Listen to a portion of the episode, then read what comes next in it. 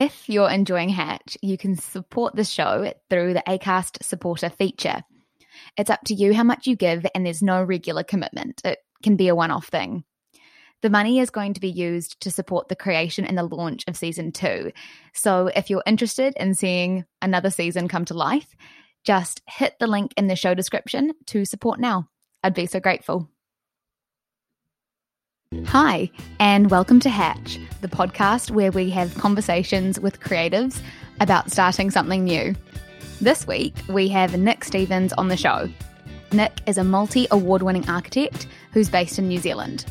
Alongside Gary Lawson, Nick is the founder of Stevens Lawson Architects. Their practice is celebrated for its innovative and cutting edge designs. The firm has won many awards over the years, including New Zealand's Home of the Year, which they have won a record of four times, as well as New Zealand's Architecture Medal, which is the country's highest architecture honour. Nick is an absolute creative force, and I'm so excited to chat with him and also learn from him. So, welcome, Nick. Hey, it's great to talk to you, Hannah. So, Nick, to start us off, I would love to hear a story of when you first discovered architecture or your flair for it. Yeah, as far back as I remember, I was always drawing.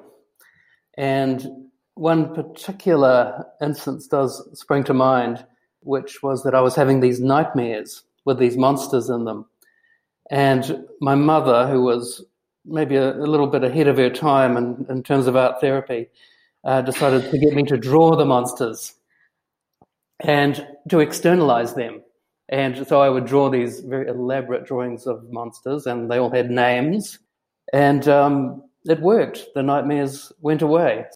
But I think also I was I was very keen on the sandpit very early on, and I um, I moved on from turning buckets of sand upside down fairly early and, and uh, moved into whole kind of town planning and uh, would build roads and bridges and, and uh, public buildings and split level houses, etc. You know, there was something going on. This was when I was still you know, around five years old or so.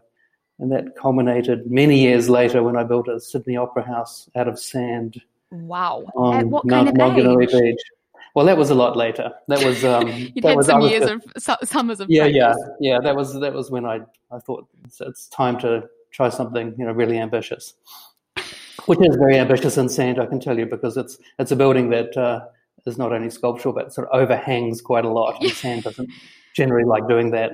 That sounds incredibly challenging in that kind of environment. A sort of um, rush of wind, and there goes half the half the roof of the opera house. Yeah, yeah, you got to get the consistency right. I can tell you. so, at what point did you realize that architecture was what you wanted to pursue? Well, still in those early years, I I was onto this very very quickly. It's you know I think I think there is something sort of hardwired into you um, with some things. And I do recall at our kindergarten in Morrinsville, where I grew up, my mother was on the committee and she commissioned an architect from Auckland to do an adventure playground. And hmm. this structure was something that really took my imagination. It was a hyperbolic paraboloid structure, which is basically a kind of a twisted grid, but made of all straight lines, all incrementally shifting. So this was like a timber lattice structure at the kindergarten, and uh, I thought that was amazing. And it was by uh, designed by an architect from Auckland. And then I thought, well, that's something to be, and that's is what I actually did become. So, so were you still was, at kindergarten at this point when you realised this is the career for me? Yeah, I know. That's outstanding. It's strange, isn't it? And I used to travel with my father down to Wellington to see his parents. And down in Wellington, there was a scene happening there in the 1970s uh, with architects, and particularly Ian Athfield and Roger Walker, who did these quite fantastical buildings, very whimsical, almost like children's drawings of crazy modern castles. And they built them, and these were houses. And as a child, in the mind of the child, you know, to think that that could be architecture for adults seemed an extraordinary thing. So I was totally taken by that. And, you know, from there, because I was so interested, I would be given, you know, that when I was 10 or so, I'd be given books on great modernist architectural masterpieces. You know, I knew my knew my Le Corbusier and my Mies van der Rohe and my Aalto, and that was a bit, I was a bit of an early starter. Yeah, I'd say from the age of about four. Was there sort of one um, architect that you can recall that really took your fancy, that you were mesmerized by? I just remember seeing some of Gaudi, for example, for the first time when I was quite young, and thinking that's that's another level. Yeah, well, lo- locally, I mean, it was was these two architects from Wellington, but internationally, you know, I, I, would say Le Corbusier, you know, would be the one. You know, when I saw the pictures of his church at Ronchamp, I was, you know, totally taken with that. And so then, of course, you went to architecture school. And which one did you go to in New Zealand? I went to Auckland University School of Architecture. That was a few years later. Not at the age of four. Can we just clarify that for listeners? You know, I did, you know, a couple of times I sort of dabbled in thinking that I might do something else. Like, you know, when I was a teenager, I thought I was very into music and I played in bands, and I thought that could be something I'd be really into. But I don't think I ever had any great talent for it. So um, that was that sort of t- took care of itself. And um, I was interested in filmmaking as well at one point, um, probably because of my experience working with my mother on documentaries. Oh, so you worked with her on those documentaries? I, no, I'm, I'm, probably slightly overstating that. I was around while she was working on the documentary. I was and on the I, set, and, and, I would um, I would travel with her to some of the the locations. Yeah. You went on to found Stevens Lawson Architects with Gary Lawson in 2002. I'm curious, did you always want to have your own practice? And also, how did you know that Gary was the right person for you to partner with? Yep. No, I always I always wanted to have my own practice without a doubt. And I did that for about 10 years before Gary came to work for me at the time. And it was going very well. And I wasn't actually looking for a business partner at all, but uh, I did like Gary, and we got on very well. And then we started to collaborate on some of the projects. It was just quite an organic process, and we also just like to talk architecture. We, you know, there was a lot of discussion going on, and and it was it was fun to have somebody to actually bounce ideas off. And so it just developed from there, and then we sort of started hatching plans for you know how we could you know move from doing houses into public buildings and and you know other kinds of projects it's fun to have a partner in crime. It's you know it's fun to have somebody to do this with, and it just really gelled. But I guess the thing is that I knew it would work because it, it sort of just worked naturally, and hmm. from mm. that flowed uh, the formalization of you know becoming practice partners in architecture. So, do you think you and Gary are always quite aligned in your approach, or are you a bit more yin and yang? Look, I would say we're a bit of both. You see, you've got to be different enough to make it to make the collaboration interesting, to make it worthwhile. If you're the same, you're sort of you're bringing the same thing to the party. So, but there has to be enough overlap. There's got to be enough that you both recognize when something is really good. So, I think that is the beauty. We're we're quite different. We have different upbringings, different backgrounds. Um, he's ten years younger than me, so it sort of took that took away that sort of potential competitiveness you might get with two people of the same year. It just we don't analyze it too much how it works because we almost don't want to, you know, ruin the spell because it just you know it just kind of does work. I think if we overanalyze and said, well, you do this and I do that, and then it wouldn't work so well. It is a very kind of organic, fluid thing. It does involve a certain amount of respect for each other and a willingness to find the solution that we both really like. And if we can't totally agree on it, we keep working until we find something we do both agree on. So that's kind of the rule. Um, How long can and, that take?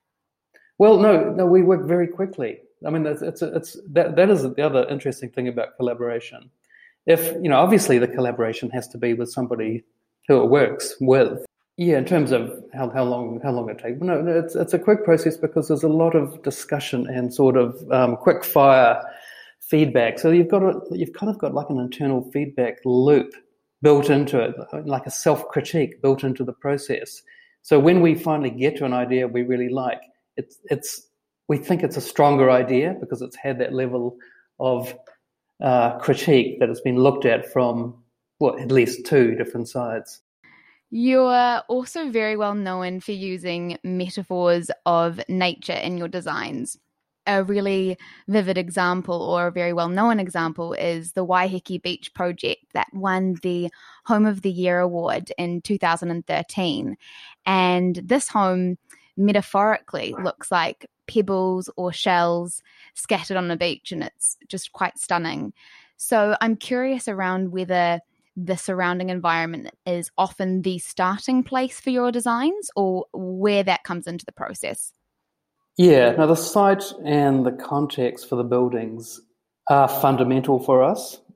And we're looking to create a sort of a unique experience or um, in a unique architectural expression um, for each project. And so we're looking around for what is unique and specific to do with the location.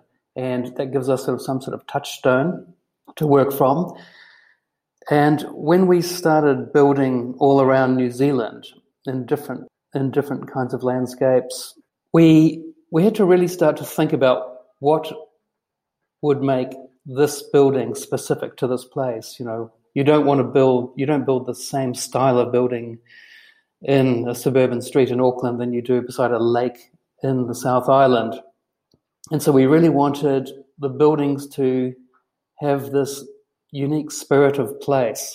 They to somehow capture the uh, the spirit of that place, and that's why we often look for these sort of nature metaphors. Like for instance, in the the Te Kaitaka house in Wanaka on the shores of the lake, we were very taken by the rolling, the rolling, sort of slightly angular, tussocked hills and we sort of imagined that that was almost like folded paper, like like origami. So we sort of made the, the idea for the house almost like a like a piece of origami, and it was made of weathered timber, and it sort of toned exactly into the the tones of the the golden long grasses of that area. Yeah, that's just one of your most beautiful homes, I think. It's Thank just you. and I actually was um going uh deep into sort of BBC and Netflix earlier this week because it features on World's Most Extraordinary Homes in yeah. the first ever episode of series 1. Oh, is that true? Is, I didn't know it was on the first one. That's yeah. Amazing. Yeah. Great. I'm also curious around that same Waiheke Beach home that you just spoke of earlier. Um, it has been said that you move around the rooms in a cinematic sequence. There's a sense of discovery, surprise, and delight. And I just think that sounds so beautiful and interesting. Could you share a bit more about your creative process? How do you get to a point of designing a home that sort of mirrors that cinematic sequence? And could you explain a bit more about what that cinematic sequence of a home or building actually means? Yeah, well, it's sort of like you're designing with the human experience in mind. So it's it's not thinking purely about the object of architecture, but it's actually how the, the architecture is experienced.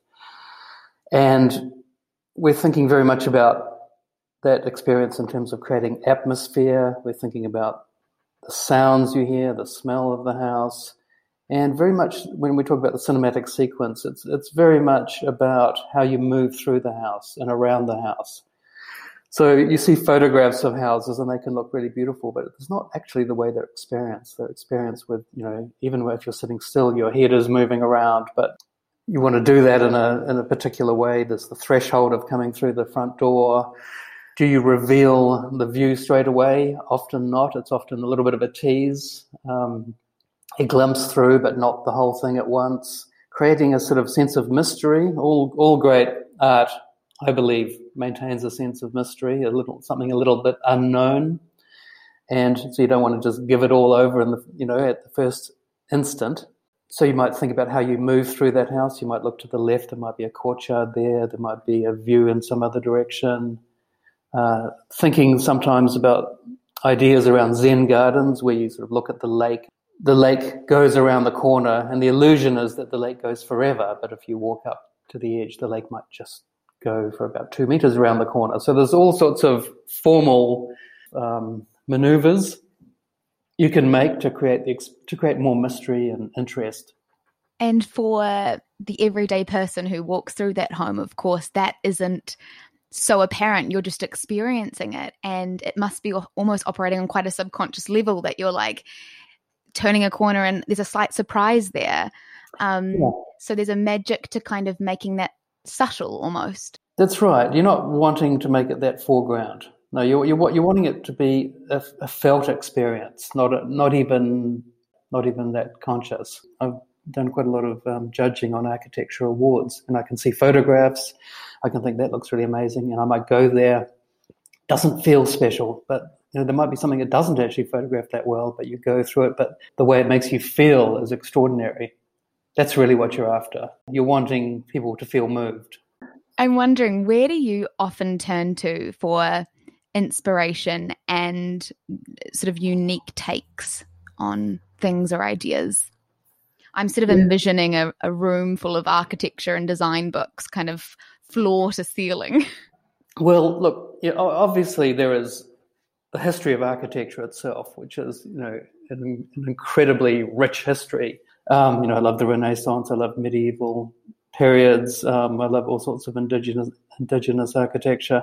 So it's a there's an incredibly sort of rich palette uh, to draw from from that point of view. But there's also things outside architecture which I think it's important if you to to kind of get a fresh view. You've got to you've got to sort of almost stand outside your field and look back at your your field from another place. I think you know nature is obviously a, a place we look to. Driftwood is weathered on the beach, or whether, as we talked about before, you know, pebbles are cast down on the sand. Um, the way the the wind might shape trees. Um, travel is is a source of inspiration, just other cultures. But I would say art is a particular interest. Mm. Particularly, I would say Colin McCahon in New Zealand, the, the great sort of modernist New Zealand painter. His work, his formal abstractions of landscape, uh, we find really inspiring. There's a real boldness to it. There's some there's a simplicity at one level, but there's incredible depth as well. It's of depth of feeling and the way it works with light and shadow, etc. So yeah, that that would be a very strong influence. I love that. And off that question of influence and inspiration, I've also heard that you're surrounded by quite creative people in your life. Your wife and brother in law, for example, are both photographers, and you also have close musician friends. So I'm wondering how they influence you in your work, or whether it's sort of on, on more of a subconscious level, maybe. Yeah, no, it's true that I live in a bubble of people who make things.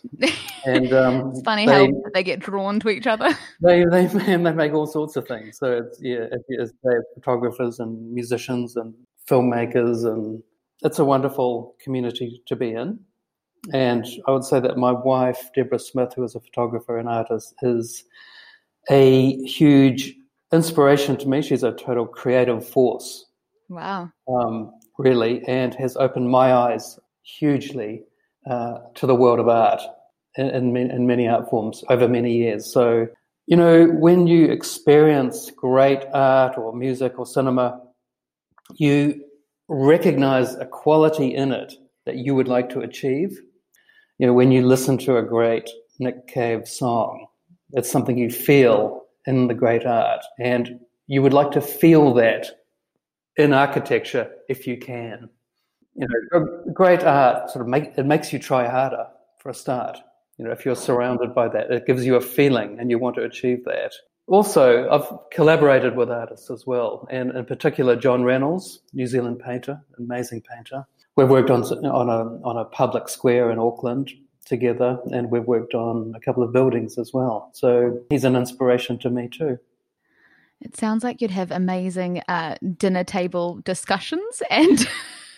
Well, you, you, won't have a, you won't have a more amazing dinner party discussion than with John Reynolds. I can tell you that. He, should be on every he should be on everybody's dinner party list. Dexterity of mind and entertainment value. what do you think of the projects you've designed when you go back to visit several years later? Is it sort of that sense of visiting an old friend again?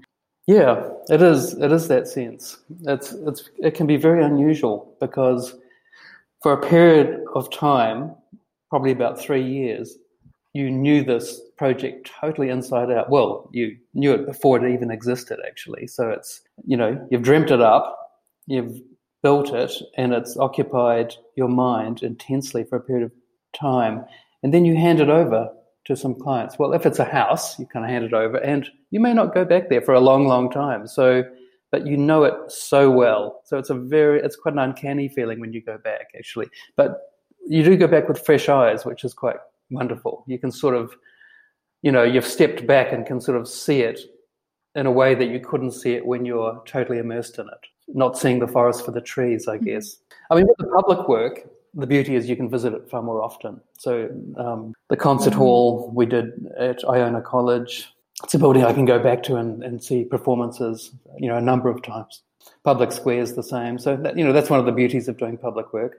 Of course, it, you know, you can you can visit your clients in their houses as well, but you know, it's a lot of people. You know, life is short. yeah. Do you have a, a standout, sort of most rewarding project that you've worked on? I know that's probably a difficult question because there must be so many. No, it's not difficult. There's, I mean, there's a. I'll give you two.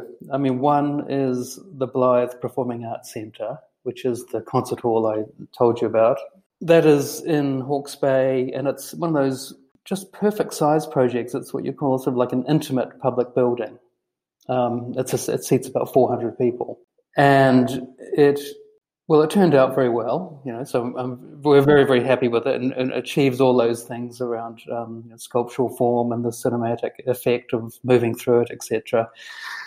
But what it does have over other projects is that it has this other ingredient, which is music, and you can love the building for all its um, visual and formal qualities, but when you sit in, in the auditorium and the uh, the pianist starts tapping out the notes in the Fazioli piano, and the the opera singer comes forth with some extra, you know some extraordinary performance.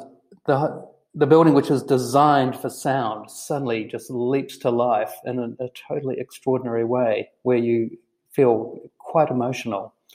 And um, it's just one thing that you get with these types of public buildings that you have this this other level of performance, which it's another dimension to the architecture. So I do love that. But I do want to talk about one other project because I'd, I'd have to say that this is the most important, most significant work probably I'll ever do. And it's under construction at the moment, and it's for the Auckland City Mission.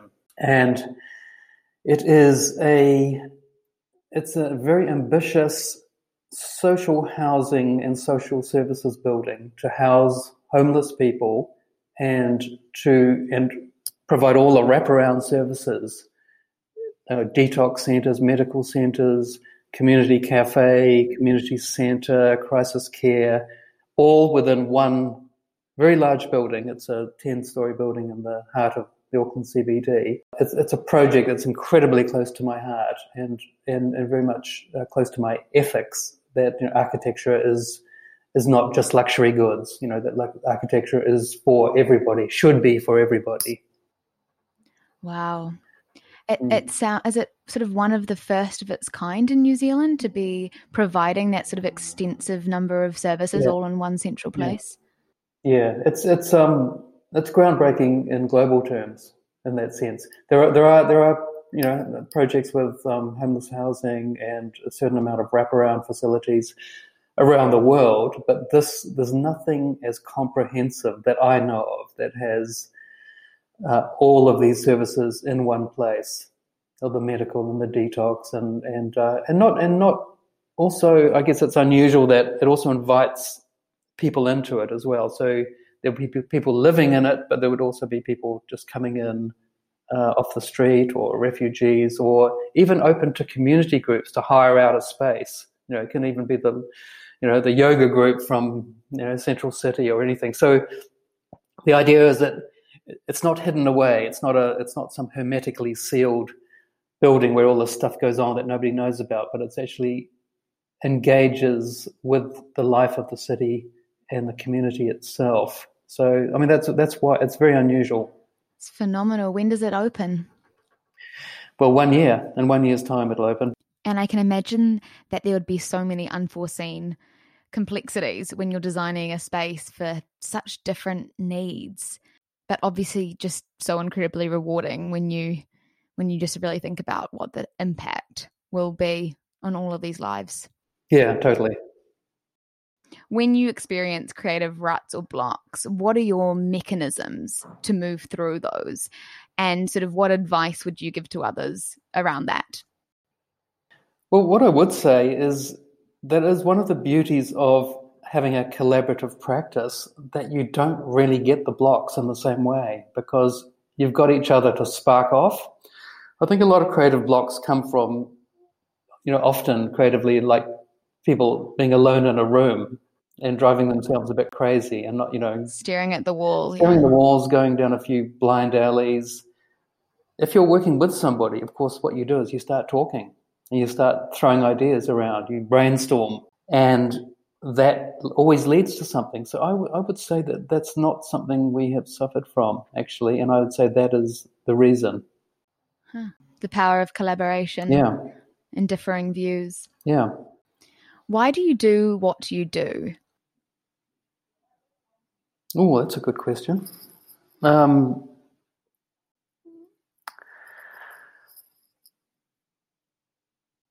you've uh, yes, you've totally left me speechless on that one. Um, why do I do what I do? Um,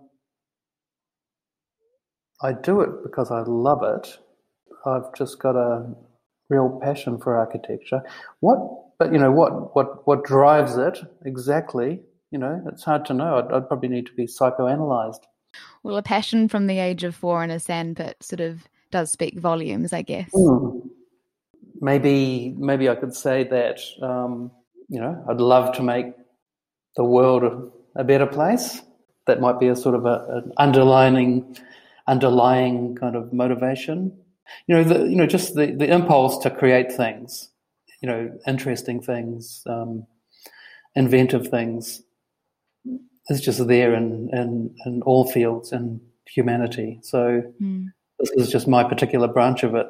Mm what do you think the most impo- important qualities are that make someone a successful architect? I think vision is key. I mean, you've literally got to be able to imagine it before you can ever make it. Which I just think is so, like a superpower in itself. I really do. well, yeah. I mean, it is kind of pretty cool when you when you think about it. But but vision is one part of it. But then you do have to be able to communicate that and you've also got to be able to persuade people that it is a vision worth pursuing. So, you know, that that sort of comes as a as as part of the whole package there. Trustworthiness, I think, is is key. That your clients really need to trust you. You've got to have empathy. You have to be able to have empathy for your clients, for you know other stakeholders. You could even take that to the to the extent of empathy for your environment, for mm um, the historic context. Determination would be the other really key one. I mean, with some of these public projects, you know, you can actually face some overwhelming negativity from some, you know, elements of the public, mm. and you you have to be able to outlast the doubters. You know, you've you've got to be determined, and and also, you know, you projects can suffer cuts by uh, what is it? A thousand cuts. death by a thousand cuts. Can suffer death by a thousand cuts quite easily because the forces of mediocrity are always there. They're always trying to drive drive an idea back to something more mediocre. What might and, that look like in practice? Oh, that might be that might be sort of um, um, regulations from the council. You know, trying to you know saying well, you can't do that because because of this funny rule and this funny rule, and it could even be client based in terms of public projects because you often have to go out for consultation. I mean, it's just the general public you might get all sorts of um, left field criticisms coming. So there is there's got to be some determination to hold the line hmm. and not let the project get watered down and devalued. That's so true. And as an architect, you must have visited an incredible number of interesting homes and buildings throughout you know your career and your life. And i'm wondering do you have one that has just really blown you away that really stands out to you? Yeah. I'm going to give you more than one though. Please. Um, peter zumthor did design a chapel called Bruder Klaus, which is a little chapel for some some Christian brothers out on the countryside. And it's such an extraordinary idea for a building because what he did was he built, imagine a sort of a teepee made of vertical logs, and but they formed a sort of shape and plan of like a teardrop. They they were propped up, and then he poured like a huge block of concrete around the whole thing, so that the timber was the formwork for the concrete. And then he lit a fire inside and burnt out all the timber. And so all you have is the imprint of these timber wow. logs, blackened. and it's open to the sky with an oculus at the top. It's a tiny little chapel. I've been there. It only t- takes about 10 people. So, you know, like an extraordinary idea for a building. More recently, I visited Japan and I'm very, very taken by this building, the, the town hall in Honmura on one of the art islands, on, on the, the island of Naoshima, uh, which I just is one of the, you know, most extraordinary places to visit on earth, I think, if you're interested in art and architecture. And uh, this building is by the architect Sambuichi, a young Japanese architect, and it's just a fascinating building where he takes a traditional Japanese form of a building but does something to it to make it so modern in, in feel. And then environmentally it engages with the with the weather in a very unusual way in that it the wind kind of blows through the top of the building and sucks all the air out of the building so it's all naturally ventilated really taking sort of envir- environmentalism and sustainability to a sort of whole new poetic level I think I'm going to go on a deep rabbit hole after this conversation, Nick, and to be exploring all of these buildings and working out oh, how yeah. I get there. As soon yeah, as you, might, you might have to might have to wait a couple of years, but they'll, they'll still be there. Mm. What does phenomenal architecture mean to you? Well, I think, like all art forms, we really want architecture to move you like all all great art moves you in some way, and I think great architecture has to do that to make you stop and to feel. You know, it could be some amazing sculptural form. It could be just the gravitas of the building, the sheer sort of weight of it, the way that the light falls to a, into a building, the atmosphere it creates. It could even be a very intimate, poetic moment. But I think you know the, the main thing is that you feel moved. I think it's got to offer fresh insight. I think, you know, to be a, a, really extraordinary building, it has to sort of give you some sort of original perspective, somehow change your perspective. So, Nick, what profession would you like to have if you weren't an architect? And you have touched on a couple earlier in the podcast, but I'm wondering what the one would be. Yeah, I know. I, I said that I did sort of flirt with music and thought about filmmaking at one point, but no, I think now um, a painter. I would, I would definitely be a painter. Could you describe the industry in three words? Probably not in three words, but it's you know it's an art and it's a science, and it involves anthropology, psychology, commerce. You've got to run a business, so it's multifaceted, which is why it's so interesting. I think. What are you not very good at? Driving. My wife tells me I'm very bad at driving, but I tell her that I'm very good at parking. I'm very good at going backwards slowly. Gosh. What's a song you'll never get sick of? Into My Arms by Nick Cave. It's the most it's the most moving love song. What is your greatest fear? Falling. I don't have a fear of heights, just falling. As long as I've got something to hang on to, I'm fine. What quality do you most like in another person?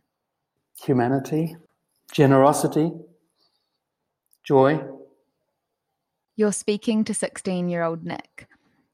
What would you say to him? Follow your passion. It's the only way you're ever going to be any good. Those are fantastic last words, Nick Stevens. It's been such a pleasure having you on the show. So thank you so much for coming on. Thank you, Hannah. It's been a real pleasure. Thanks so much for tuning in to another episode of Hatch. If you're enjoying Hatch, you can support the show through the ACAST supporter feature. Donations received are going to be used to support the creation and the launch of season two. So if you're interested in seeing another season come to life, just hit the link in the show notes to support now. See you again next week for another episode. Bye.